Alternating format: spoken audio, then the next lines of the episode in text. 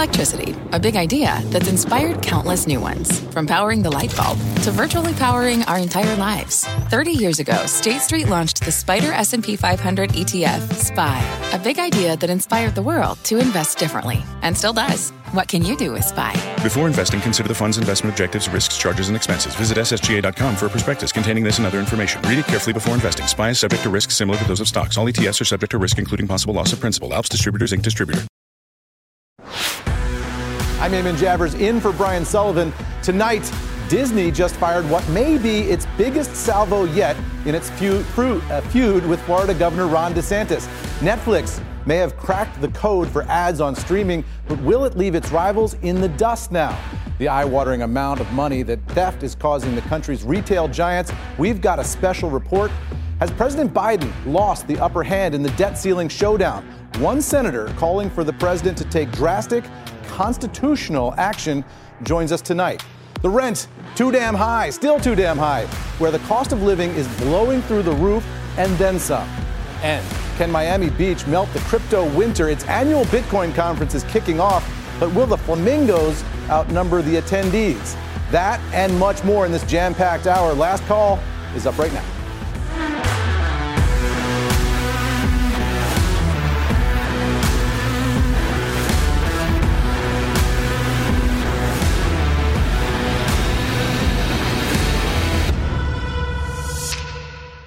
And good Thursday evening from CNBC's global headquarters. We'll get to those stories shortly. But first, the Supreme Court handing a big win to big tech. Today, the High Court unanimously siding with tech platforms Google, Facebook, and Twitter in two separate decisions by declining to hold those companies liable for user content posted on their sites. Now, that's a protection other media companies don't have. These specific cases centered around ISIS terror posts, but the rulings have huge implications for the technology industry more broadly. Now, investors may have breathed, breathed a sigh of relief today, but the court's actions may also spur Congress to pass new regulations going after tech. So, what does all this mean for the companies and the future of a free and open internet? For more on all of it, let's bring in Axios business editor Dan Primack, the Wall Street Journal's senior personal tech columnist Joanna Stern, and Evercore's head of internet research Mark Mahaney. Dan, let's start with you on this. I wonder. I want to understand what's coming next for investors uh, around the corner as a result of this decision today. But I also want to know what happened today and why, for a lot of people, this was surprising. What basically happened was the Supreme Court said to big tech companies, and particularly YouTube and Twitter in this case, uh, business as usual. Uh, you are not liable for what your users post on your site. And in the case of Google slash YouTube, you're also not liable if the recommendation algorithm recommends something that might be problematic. Uh, one of the reasons this was surprising, A, on the Twitter side, it was unanimous by the Supreme Court. And the person who wrote the actual ruling or the opinion was Clarence Thomas, who's of all the justices just from past comments seem the most um, critical of the rule, which is something called Section 230, the rule that basically exempts social media companies and other internet companies from being liable for user generated content. This rule around liability, Joanna, is something that social media companies have, but other media companies don't have it. Television networks, ahem, don't have that kind of protection. Uh, book publishers don't have it. Magazine publishers don't have it. It's unique to that industry. If they had made this change, it would have uh, totally turned the internet as we know it upside down, right? Yeah, I don't I want to say it would have broken the internet, but it, it could have kind of broken the internet, right? Yeah. It, in terms of what we see, these companies would have had to, or would have at least, I mean, look, there would have been appeals, there would have been a lot of things, but there would have been drastic, have to be drastic changes to the way algorithms and surfacing the content on these sites and on these platforms this now where I see it really going, and this is the real big question, is how do they police and what are the regulations around these algorithms? And that, you know, there's been countless bills, there's been lots of people on Capitol Hill and, and lawmakers trying to figure out that next piece. And that Section 230 part has really been at the sort of at odds with what some of those bills want to push ahead. So where this all goes now is going to be very interesting. So, Mark, if you're an investor, you look at this and you say, okay, Huge sigh of relief. They didn't break the internet today, so that's good, right? These big tech giants can continue to be big tech giants. They've got this protection, you know, pretty much forever now, as far as we can see anyway. Uh, the question I have for you, though, is what's just around the corner? Because there are other lawsuits out there for some of these big companies, right? Particularly around the area I'm interested in, which is internet addiction, right? That's an area where they could face new legal challenges. That could also go to the Supreme Court. They might not be out of the woods entirely when it comes to these big Supreme Court cases. Uh, they may not be, but I, I think this was kind of the big Supreme Court decision. And and I don't know that today was a huge shock when you listen to the testimony uh, and the briefings on this, you know, several months ago. It did seem like the justices were leaning away. Uh, I think it was uh, Supreme Court Justice Kagan who made the comment that you know we may not really know what we're doing here as justices, so we probably shouldn't.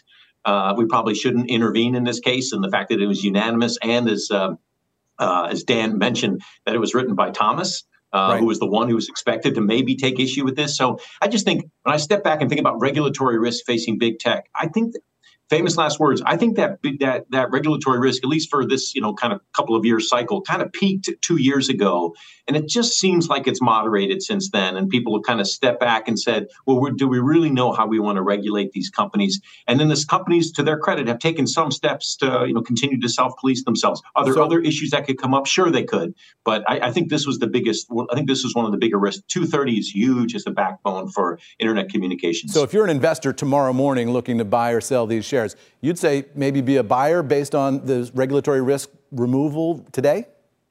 Well, it's, it's never completely removed, but I just think it, this is a pattern here over the last yeah. two years. They just think that the regulatory risk is kind of mellowed and moderated versus where we were at the beginning. You know, two years ago, when we, we were going to break up some of these assets, we were going to require sales.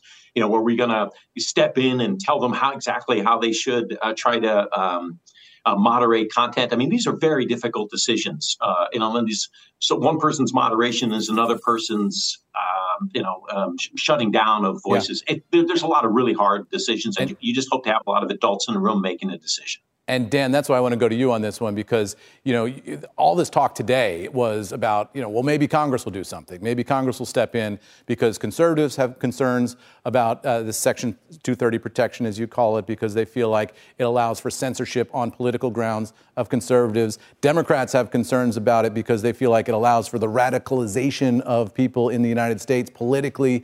They feel it's dangerous, but they're talking so much past each other in Washington. It doesn't seem like you, I can't see a bill coming off of Capitol Hill that solves both of those problems. I, I think that they're out of the woods in terms of congressional regulation too. But what do you think, Dan? I no, I agree. I agree with you, and I agree with Mark on that. Right? There's no agreement on this. Look, I mean, we have a Congress that can't figure out how to, you know, pay past debts at the moment, and, and could throw the country into default. Let alone agree on kind of social media policy. Yeah, I find it interesting. You know, as Mark said, Elena Kagan kind of punted and, and really was saying, Congress, this is your issue. If you want to deal with this, deal with it. But it's not just the last two years. It's really been the last five years that there's been kind of push against big tech and social media companies in general. And it doesn't matter if Democrats or Republicans are in charge of Congress or what party's in the White House. This is just not getting done. Joanna, last word to you on this one. I mean, Elon Musk said on CNBC this week he wants to say what he wants to say, and if it costs him money, so be it. Does that apply to everybody on the internet today as a result of this decision? We're all going to get to say whatever we want, and there's no liability there? I, I, think we learned today that it's up to the, the hands of the platform. And I, you know, I will say the last word here is that it looks like we're going to go through this all again now with we're, we're talking about AI and and we this has been a great panel talking about the last number of years. Well, now we're headed into a new territory for new bills and for new regulation, and seems like we're going to do it all over again. Guys, great discussion. Thanks so much for being here. Really appreciate your insights. I don't think we're done with this one yet. Maybe out of the woods today, but I think there's more to come. Thank you very much. Meantime, here's what happened to your money today. The Dow ticking up about three tenths of a percent. The S&P jumping nearly 1%, and the tech-heavy Nasdaq rising more than 1.5%. The biggest winner of the day was Take-Two Interactive, up nearly 12% today. The game maker giving hints after its latest earnings that Grand Theft Auto 6 could be coming out soon. And for the biggest loser, well, Target down more than 4%. Investors not taking kindly to its warning that consumers are increasingly watching their spending. Let's also take a look at futures and see how things are shaping up for tomorrow morning. If you look at futures markets now, uh, you can see that uh, things are uh, getting ready for tomorrow morning. Uh, futures up higher now, and we'll see where we go uh, in the morning. Up next, did Disney just throw a billion dollar haymaker at Florida Governor Ron DeSantis? Plus, why Netflix may have discovered the road out from streaming Skid. Stay with us.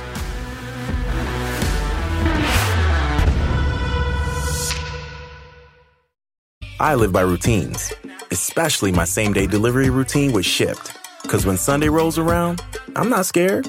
I got my shopper on the way with all my favorites. Shipt, delight in every delivery. Learn more at shipt.com. This podcast is supported by FedEx. Dear small and medium businesses, no one wants happy customers more than you do. So you need a business partner just like you. Like FedEx, who understands your passion for serving your customers because they have the same commitment towards you. That's why FedEx offers you picture proof of delivery, packageless and paperless returns, as well as weekend home delivery to 98% of the U.S. on Saturday and 50% on Sunday. See the FedEx service guide for delivery information. What's more, FedEx Ground is faster to more locations than UPS Ground. Trust FedEx for timely deliveries. See what FedEx can do for your business. Absolutely, positively FedEx.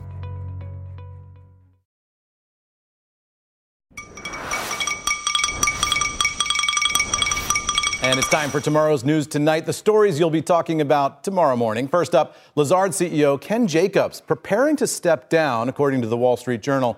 He's been in the role for nearly 14 years, but he'll remain at the firm working with clients. Peter Orszag, a former Obama administration official and head of the investment bank's financial advisory unit, is expected to take over. The journal says the decision has yet to be finalized. Story number two the FDA's independent panel of advisors approved Pfizer's RSV vaccine for infants. The vaccine still needs final approval from the agency. The shot would be administered uh, to expectant mothers in the latter half of the second trimester or third trimester of a pregnancy. A final approval decision is expected from the FDA in August. And finally, TikTok influencers are suing Montana to block the state's new TikTok ban. Five creators, that is, people who create content on TikTok, filed the suit on free speech grounds, and it may be the first challenge to the ban in the state. The lawsuit also argues that it deprives TikTok users of due process. Next up, the battle between Disney and the state of Florida continues to accelerate. At the same time, the media giant continues its high stakes push into streaming.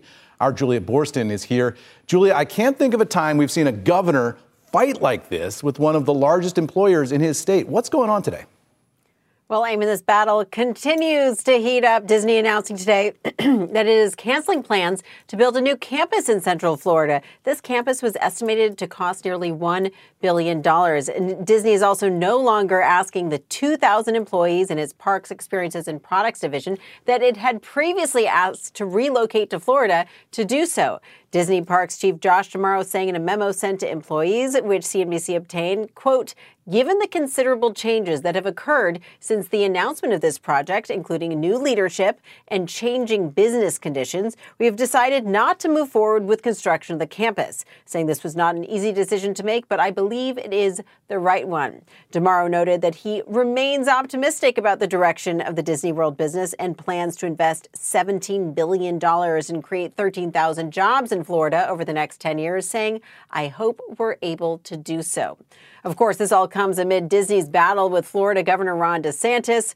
On Disney's earnings call last week, CEO Bob Iger reiterated his frustration with the state being anti-business. The governor's office telling us, quote, given the company's financial straits falling market cap and declining stock price, it is unsurprising that they would restructure their business operations and cancel unsuccessful ventures. Now, it's worth noting here, just to fact check that, the Disney did purchase the land and it did move a couple hundred people to Florida. Now it's talking about moving them back. It just never broke ground on building this complex. Now, meanwhile, ESPN is moving forward with plans to stream its flagship channel, ESPN, with a project codenamed Flagship and talks with leagues and cable partners about securing the rights to do so. This, according to a report in the Wall Street Journal. Now, CEO Bob Iger has said that he knows it's inevitable that ESPN will eventually go direct to consumer, but Iger said, quote, "We know that we've got to get it right both in terms of pricing and in terms of timing." Now, Disney's revenue from linear TV networks has been in decline as the number of households subscribing to ESPN has declined down to 74 million. That's 11% lower than it was in 2019. While of course, Eamon We've also seen the advertising market contract, and this year is particularly tough in terms of the ad business. Back over to you. Yeah, Julia, I, am so fascinated by that. I underlined three words in that Disney statement that you just read. Changing business conditions is what Disney uh, cited as the reason for this decision. You think that's really what this is about, or is it just politics? Because you could see this being, you know, Bob Iger trying to undo all the stuff that Bob Chapek, his predecessor, did, uh, or you could see this being a total dagger to Ron DeSantis in the state of Florida. Well, look, Eamon, if you look at this back and forth between Disney and Florida, Disney can't move Disney World, right? That's a lot of physical investment. They're, they're really stuck in Florida when it comes to a lot of that parks business. But they did have leverage here. There was no reason to force employees to move. And by the way, when they announced this move that 2,000 people would have to move, a lot of people were not very happy about it. But this is an area where he can make a call and say, We're not going to go forward with this plan. We're not going to build a $1 billion complex, which of course is going to support the economy of Florida. This is an area where he can hit back at the state. And, you know, it's key leverage. Maybe a little bit of politics in there. Julia, thank you. A lot to unpack here, and no better person to do that with than longtime Disney watcher Rich Greenfield.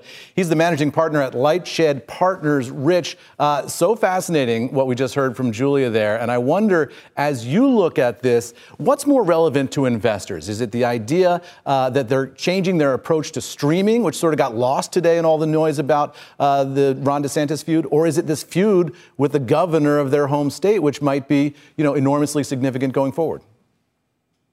Look, at the end of the day, theme parks has been the shining star. I mean, Disney would not be a $90 stock plus without the strength of its theme parks. And you've seen both, you know, your parent company, NBC Universal, Comcast report, you know, incredible results out of the theme park business at Universal.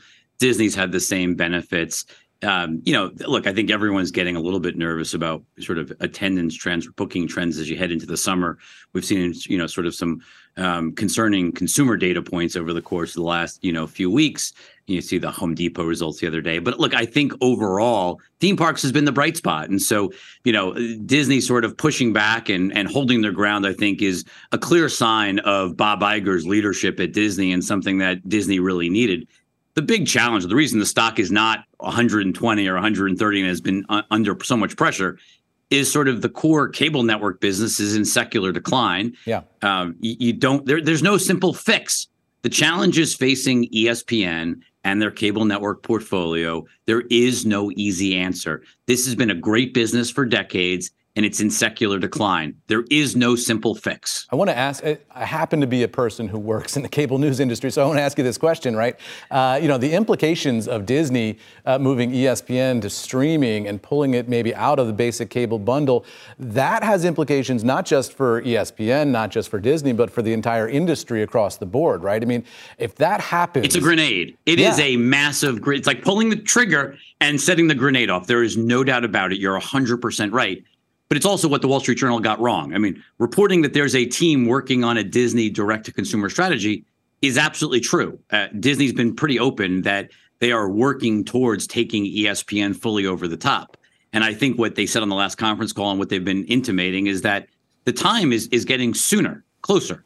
But that just because it's getting closer, they've been talking about this for 5 years. Do I think it's a 2025 event? Sure, I think that's very possible, especially as they redo deals with uh, both UFC, the NBA. They've obviously talked to WWE. There's a lot of contracts still in play.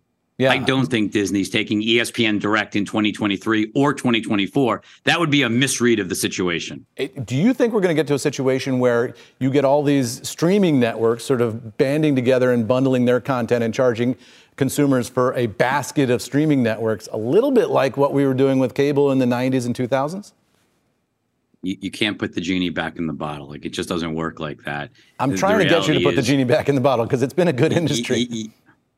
Eh, look, that's the problem is yeah. that all of these companies are going to have to fend for themselves. And it's why, you know, if you look at Netflix stock, which had one of its biggest days ever today, was up, you know, 10% there is clear sense that Netflix has become a winner. You know, you've got Disney pulling back, pulling content off their service reducing the amount of investment in Disney Plus, looking to maybe combine Hulu to save money. You've got, you know, obviously, you know, you've got what's happening at Paramount and people worrying about cutting the dividend and fearing sort of their financial stability. You, you everywhere you look, there's Warner Brothers cutting back on their spend, trying to get to profitability there's a clear sense that Netflix is a winner. Yeah. Bundling more cable serv or more streaming services together is not going to be the winner. Consolidation might be. I mean, Warner Brothers Discovery merging um, with an NBC Universal could be a solution that actually creates a larger behemoth that has a better fighting chance for long term success in streaming. But look, most of the media industry has historically been an arms dealer. They've sold content to the highest bidder. Yeah. Trying to compete in direct to consumer streaming, it is a really, really hard business. And I think you're seeing David Zaslav said it first, right? Basically, we're going to be less of an aggressive global competitor. We're going to be more licensing content to third parties, like going back to their history. Now you see Iger following suit. I think you're going to see more and more companies realize that streaming is too hard. What Netflix has done is not as easy as it looks. There is a tremendous amount of technological know how for the last 13 years that have gone into this. You don't just flick a switch and succeed in streaming. I think not that they're going to abandon it completely, but I think you're going to see them significantly scale back and focus on what they do best, which is creating great shows yeah. like Warner Brothers does with things like Last of Us and House of Dragon. Rich, uh, it's a lot of tumult ahead in the media industry, no question about it. Thank you for your insights tonight. Clearly, that tumult is going to be an opportunity for somebody, but for who, we don't know. Still ahead here, has President Biden lost the upper hand in the debt ceiling standoff? The senator demanding President Biden take an unprecedented step is going to join us. That's coming up next.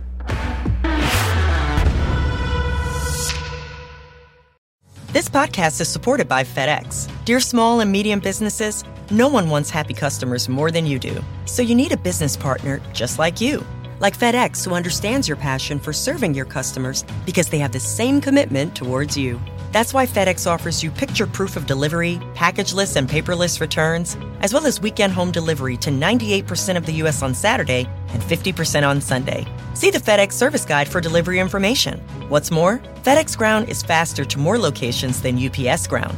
Trust FedEx for timely deliveries. See what FedEx can do for your business. Absolutely, positively FedEx.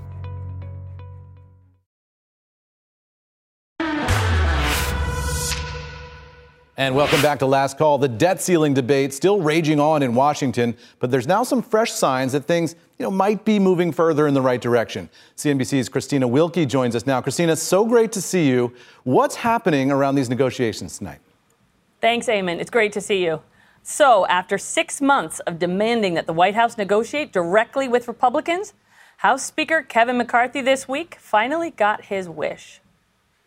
I'm not confident about anything in there. I, I, just believe where we were a week ago and where we are today is a much better place because we've got the right people in the room discussing it in a very professional manner with all the knowledge and all the background from all the different leaders of what they want.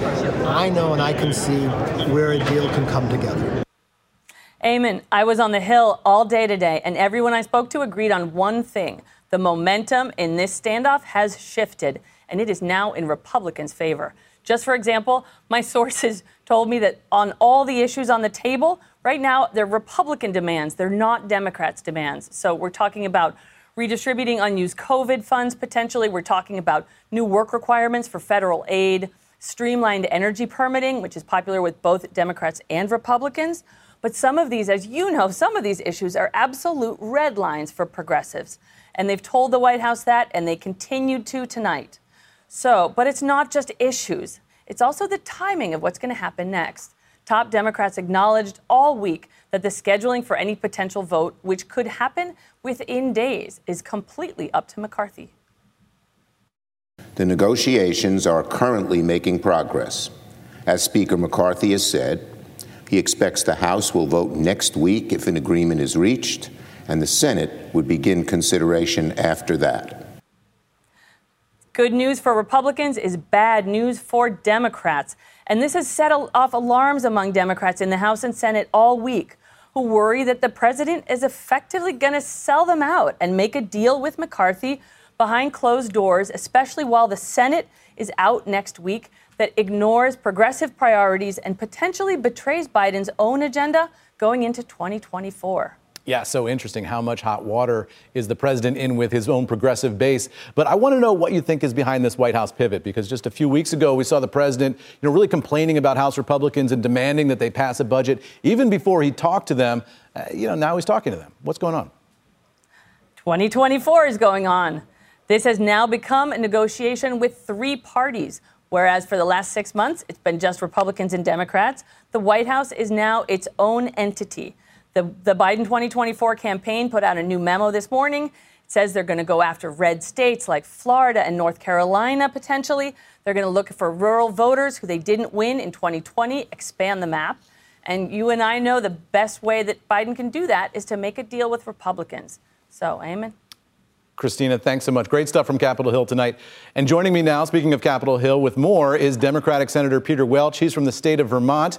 Uh, Senator, let me ask you this. You've got a proposal here uh, which would effectively call for the President of the United States to take a constitutional route on the debt ceiling. Explain what you want him to do here. Well, first of all, I want him to stand firm that we don't default. That's a disaster for every single American. It'll plunge us into recession. Moody's estimated that it could increase the debt by about $850 billion. So we can't default. I'm skeptical. You know, the, I hope they get a deal. And I have confidence that if there is a deal uh, with President Biden, he'll have all of our priorities in mind. But I'm skeptical because I think once pen is put to paper, the uh, MAGA Republicans in the House are going to explode and they are willing to default if that's what they think is required for them to get their way. And so your idea and so your idea here is that the 14th Amendment says that the debt of the United States has to be sacrosanct. And so therefore the president right. can simply uh, continue to borrow, continue to instruct Treasury to borrow, issue treasuries, uh, even if Congress doesn't raise the debt ceiling, just blow through that and keep doing it as the executive branch. Well, you're right. The 14th Amendment says what every American family knows. If, if, you owe a debt, you pay the debt. That's essentially what the 14th Amendment says. And I want that to be an option for the president if he's unsuccessful with Speaker McCarthy so that we don't have a default, which is catastrophic for our country. That's an option that is available. The but preferred route is Congress does its job. How good We've of an option is that, really, though? I mean, let, let me just, uh, sorry to interrupt, let, let, me just ask you this, because you look at it from a financial markets perspective, uh, and there's real uncertainty there, right? If the president simply issues Treasury to continue selling Treasuries, and, and buyers are out there buying Treasuries that haven't been necessarily approved by Congress, you're in this sort of gray area. Uh, in terms of the, the legality of that, it's all going to be kicked up to the Supreme Court. That could take weeks, maybe months to resolve. In between that period of time, you're going to have this uncertain period where no one knows how valid those treasuries are that have been issued by the U.S. government. Those are the absolute safe haven of global financial markets. And under this scenario, they really wouldn't be. That could roil markets on its own, no, right? You know, you're no, you're you're exactly right. This is the this is the least bad alternative the best alternative is to do what we've done under President Trump, what we've done under President Reagan, what we did under President Bush, what we did under President Obama when we had to raise the debt ceiling, which is not to authorize new spending. That's important for all Americans to know. We've paid our bills. But if it becomes a situation where the president is faced with default because they are unable to reach an agreement or invoking the 14th Amendment, with all the uncertainty that you just described, and I agree with, that's a better approach. How worried about uh, uh, about this are you? Christina Wilkie was just talking about the idea of progressives a little nervous, maybe that Biden might undercut them here in these negotiations with Speaker McCarthy. Do you trust well, President Biden to negotiate on his own, or are you worried that progressives, you know, might get thrown out with the bathwater here? No, I, I trust President Biden. I mean, he had an incredible series of legislative accomplishments that were embraced by many of us, and he doesn't want to give that up any more than any other Democrat does. So I think he will. I, I trust him. But what I don't have confidence in is what is a radical element within the Republican caucus in the House that is willing to default. You know, I served in the House last year, and I know these folks and there's a lot of folks there that just don't think it's a big deal if America defaults on its debt. And it's sort of like a family not paying the mortgage. They get sick of paying it. They get sick of paying the car the car loan. That ends badly. And no less Last question. Bad consequences happen to a to a country. Last question for you, Senator. Uh, give the prediction markets some grist for their for their mill here. What date do you think we get a deal on here? If you had to predict, we're coming no, up on June one. I I, you know, I'd have it's to have the Ouija question. board. I have no clue. it, it's Nope. an easy question, but I don't have the answer. Yeah, it's an easy question, but a hard answer. Senator, thank you so much. Really appreciate Right. your time. Thank now let's you. lighten it up a little bit and head to quicker than the ticker, all the news that mattered in the world of business, and one hot dog. Let's put 60 seconds on the clock and go.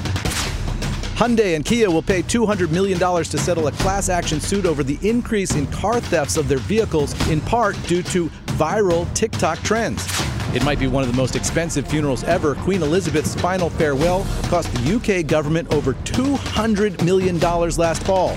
The IRS has flagged more than a million tax returns as potential fraud. 12,617 actually fraudulent tax returns have been filed so far this season.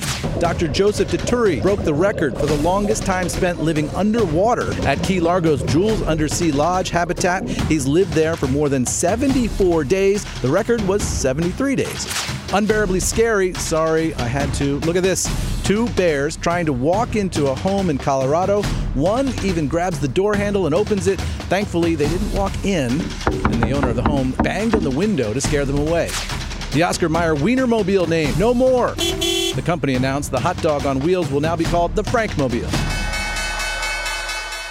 And there we go. Can't quite get to everything. The Frankmobile, not as cool of a name. Still ahead, the astounding amount of money that retail giants are losing to theft. What should be done to stop it? Special report coming up next.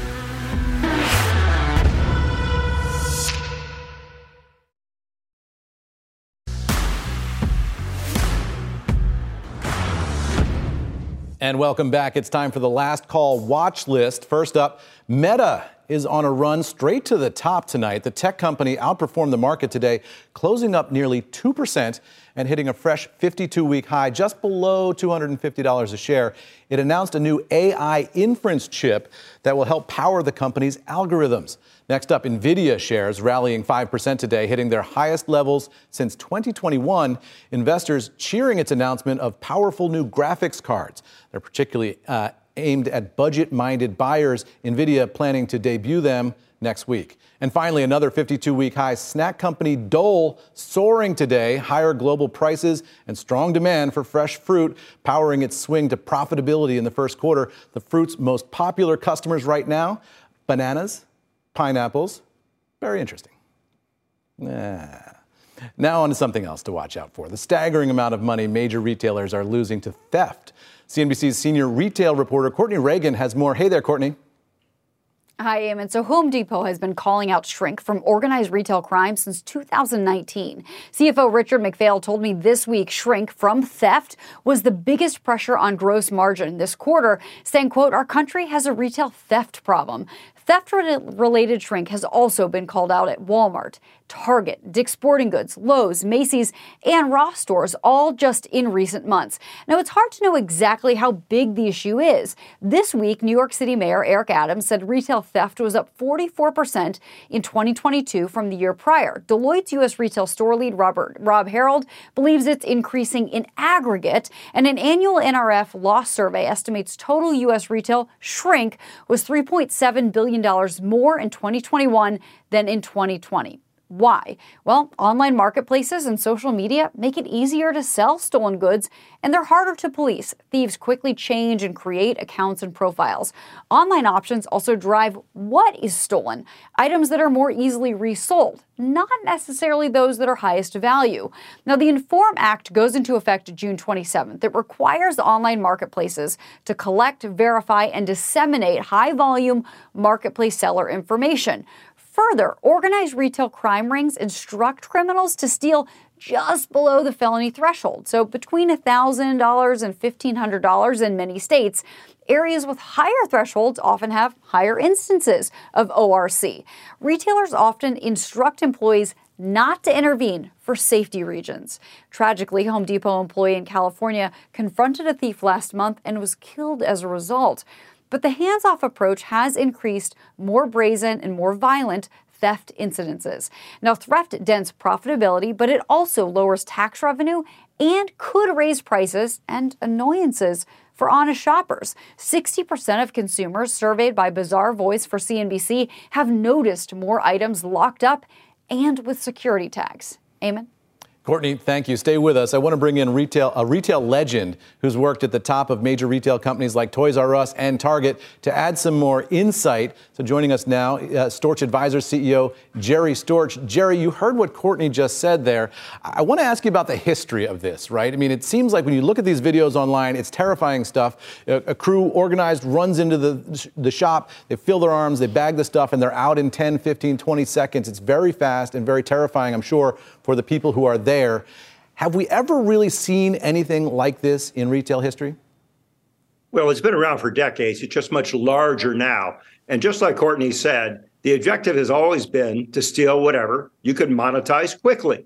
So, not too long ago, go back uh, just when the internet was starting, you know what was they like to steal? Levi's jeans. Hmm. So the, the, the the criminals would come into the store, sweep off tables of Levi jeans, and there was an established marketplace to get those goods actually overseas in many cases in order to sell them rapidly, but they left everything else in the store. Now, with the marketplaces, it's easier to sell anything that's well known, including, by the way, stores private label. Go ahead and search on some of these marketplaces and see the private labels for all the retailers. As long as it's good stuff and identifiable, it's going to sell. So that is absolutely what's going on. There's a little bit of extra caused by uh, you know some of the issues we've seen in the economy. So people are desperate for money, as well as, of course, you know the the much uh, vaunted relaxation of standards in terms of policing or yeah. what we're going to put someone in jail for. I want to ask about that. 80 percent is the marketplaces. Go ahead. I, I, want to ask you on that question of policing. You heard what Courtney said in her report, right? You know, a lot of these retail outlets have simply said to the people at the front lines, you know, don't intervene, stand back. Uh, you know, when this theft is happening. Do you think that's the right approach? I mean, on the one hand, how can you expect a retail employee to serve a law enforcement function and risk maybe their life to save, you know, some deodorant that's going out the door? On the other hand, if you do that, you've just sort of created a problem and built a bigger market for it. Yeah, well, uh, we've never wanted the, the asset protection people that are called in the store to actually assault or attack, you know, the criminal. So what, what you try to do is to get the police there as soon as possible, have the presence so people know they're being watched, put cameras all over the place, so the probability that we caught would be even higher. But frankly, none of that's going to make one bit of difference at the end of the day, as long as it's lucrative to do this, until you cut the head of the snake off which is the marketplace, is nothing's going to happen. And it's actually a much bigger topic than we're talking about because what it really comes down to is what are electronic marketplaces responsible for on the internet? You know, here we're talking about fencing of stolen goods. How about intellectual property rights when they're selling counterfeit goods? How about products liability? When something goes bad and someone gets injured, can they sue the marketplace? And these are big issues. They're just starting to be understood or litigated. But you know, some of the ones I just mentioned are even bigger than yep. this theft issue. Yep. Courtney, I want to ask you you spend all day working on these retail issues. You understand how investors see these issues as well. At what point does this become sort of material for the market? Does this become something that investors start demanding responses from these CEOs on or responses from political leaders on? Yeah, that's a great question, Eamon. And as Jerry mentioned, this is not a new issue. This has been going on for some time. I mentioned actually that I've been talking about it and kind of digging into it since before the pandemic, and the pandemic sort of exacerbated issues in a different way in this area. But what was very interesting is that this week, Target actually quantified the number that it associates with shrink. And shrink, of course, in retail is loss of any kind. That could be employee theft, it could be, like we're talking about, organized retail crime, it could be just damaged or spoiled spoiled goods. But Target quantified it and said 500 million more dollars will be lost from shrink this year than in last year. And they quantified it last year for the first time. And truly, Eamon, that is one of the first times I can remember a retailer ever putting a number on shrink. And so it becomes yeah. material to investors when you're talking about numbers like that, numbers that, that Target decided to quantify. We've been asking other retailers about this for some time. They'll bring up shrink in total, but aren't really pulling out that total ORC, that organized retail crime number. And they're certainly not putting a number on it like Target is, but Target felt compelled enough to talk yeah. to the market about it because it has become material for it. Courtney, it's frustrating stuff. It's scary stuff. Thank you so much to CNBC's Courtney Reagan, Storch Advisors CEO Jerry Storch, both of you for your insights tonight. And coming up, if you can make it here, well, you might be living in a shoebox. The astronomical rise in New York City's rents will have you doing a double take. Want to know what it costs now? Those numbers on the other side of this break.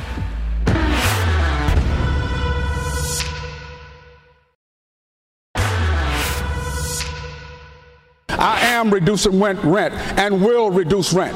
I will reduce the cost for businesses across this state. That's rent one is minute, too Mr. McMillan. Remember that moment? It was the New York governor election debate back in 2010. It's when Jimmy McMillan, the candidate from the Rent is Too Damn High party, took the stage. That's right, his party was the same name as his slogan. And it's safe to say that Jimmy was onto something. Back in 2010, the median price of an apartment in Manhattan, just over $2,900. That was pricey even by 2010 standards, but today, that number has skyrocketed to more than 42 $100 a month. That's according to a new report from Douglas Elliman. That's a 43% increase over the past 13 years. So, just how much higher will these numbers get? Joining me now, Brown Harris Stevens CEO Bess Freedman. Bess, thanks so much for being here. Appreciate your expertise on this. How did the rent get so damn high? Well, I think it's dwindling inventory. Uh, the demand has gone up incredibly. And, you know, we're still reeling with the effects of the pandemic. And so it's just been a situation where landlords now don't have to give concessions. And remember that for landlords, it's gotten more expensive for them because rates have gone up. And I think part of the rental market, you have to pay attention to the fact that some would be buyers have opted to rent simply because of the fact that rates went up. So I think there's all that push in the rental arena, and we're seeing these prices so high. I've had so many friends reach out to me and ask me what should they do because their their lease is coming up. Should they go out there and look for something else or should they stay put? And many people are just opting to stay put because prices have really gone up. It's a tough environment, and I think the economy is recalibrating right now. But back during the pandemic, everybody said New York City's dead. People aren't going to want to live there. they want fresh air. They want rolling hills. Forget it. Manhattan is done. But now, and they did, and, and, but but you know what? But Eamon, you know that that's what happened. And when we saw these vacancy rates of thirty percent in New York City, people left. They fled to Connecticut, the Hamptons, and Palm Beach. That was a reality. But then what happened is that people came back to New York City because people wanted to be here, and people are coming here to work, and there's companies that are here, and so we saw that for a minute. But now people yeah. have returned to the city. What about the rest of the country, real quick? I mean, is New York City just sort of sui generis? It's on its own, or if you're in in Philadelphia or Minneapolis or San Diego? Are you seeing the same kind of trends? We're seeing the same kind of trends. I mean, even in places like Boston, the rents are just going up. It's become almost unaffordable for people. And so I think now people are starting to think, should I buy? Would this be a good time to buy? They've accepted the fact that rates are probably going to stay around 6%. It looks like infl- inflation is trending downward, which makes people feel good. So I think if you can afford to buy, it might be a great time to take a little bit of money and buy something versus rent if you can. So, so buy now. But what's coming next, right? What's going to be the next big inflection point? We, uh, nobody saw the pandemic coming, obviously. But if you had to look out six months, a year, two years, you know, what's going to change this trend and get the rent a little bit damn lower? I mean, I think it's going to take some time. That's a great question. I don't know because right now we've been saying for a long time that they have to stabilize, rents have to come down, and they just keep going up because uh, the demand is there. When you have the demand and the supply is light, this is what happens. And so people are just going to have to wait and see. Maybe if people start to buy more versus rent, then that will ease that up and then prices can go down. But landlords shouldn't be. Um, you know blame for this because they also have to pay bills things have yep. gotten more expensive yep. for everyone so it's sort of we're all trying to work within the community together to try to make sense of things bess thanks so much appreciate it i'm You're welcome. so glad for thanks, new york city that they are back in business and speaking too. of new york city from Musk to the Mets, fresh off his exclusive with Elon Musk, our very own David Faber tossed out the first pitch at Citi Field today. David, a die-hard Mets fan, and he may have been their good luck charm today. The Mets went on to beat the Tampa Bay Rays 3 to 2. Nicely done, David. I don't think he scored any of those runs, but it was a great day at the park. And coming up, Bitcoin Miami is back. But is the excitement on South Beach exactly what it used to be? Our own Mackenzie Sigalos is taking a break from the sun and sand to lay out what makes this year's conference different from any we've seen before.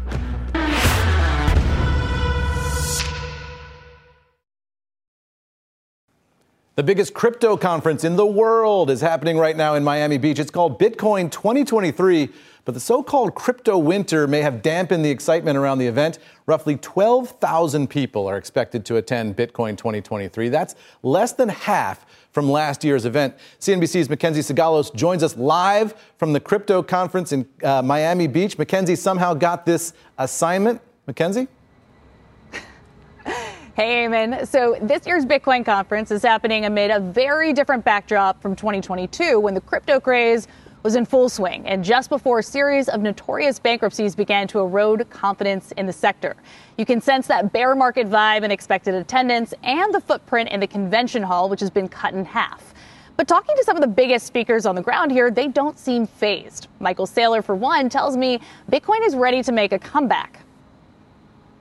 I think uh, Bitcoin's found the bottom. I think the leverage is out of it. I think we're on a bull run. The entire world is confused about what happens next. So, continual education, communication, and interpretation of all the activities in the finance markets and especially the crypto markets in every country in the world is what keeps me up at night. Author Michael Lewis of The Big Short is here ahead of his next book on Sam Bankman Fried, as are two presidential contenders, including Robert F. Kennedy Jr., who is here talking about his pro Bitcoin platform. I also spoke to attendees, some of whom paid more than $20,000 for VIP access, also known as the Whale Pass.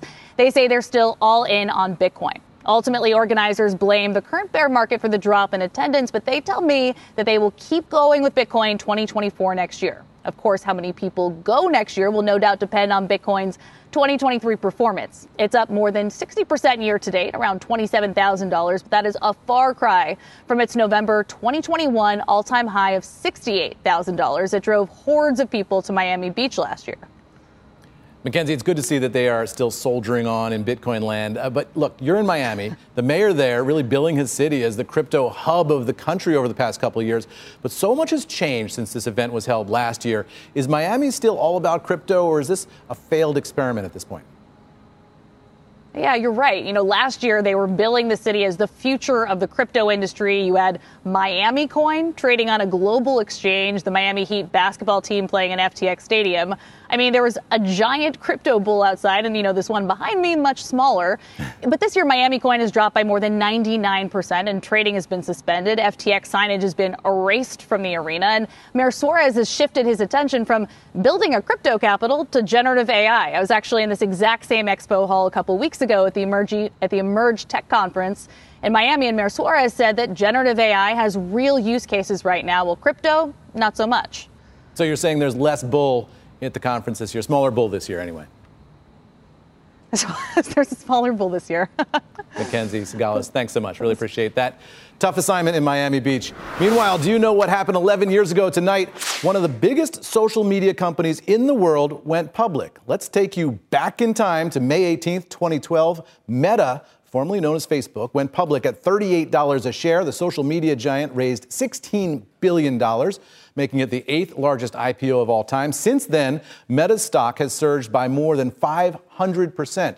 So, what does that mean in dollar terms? Well, if you had invested $10,000 on Meta when it went public, you would now have more than $60,000 in the bank. You didn't do that, though, did you? Now, you don't have to go home, but you can't stay here. That's it. That's last call for tonight. We'll see you right here tomorrow night.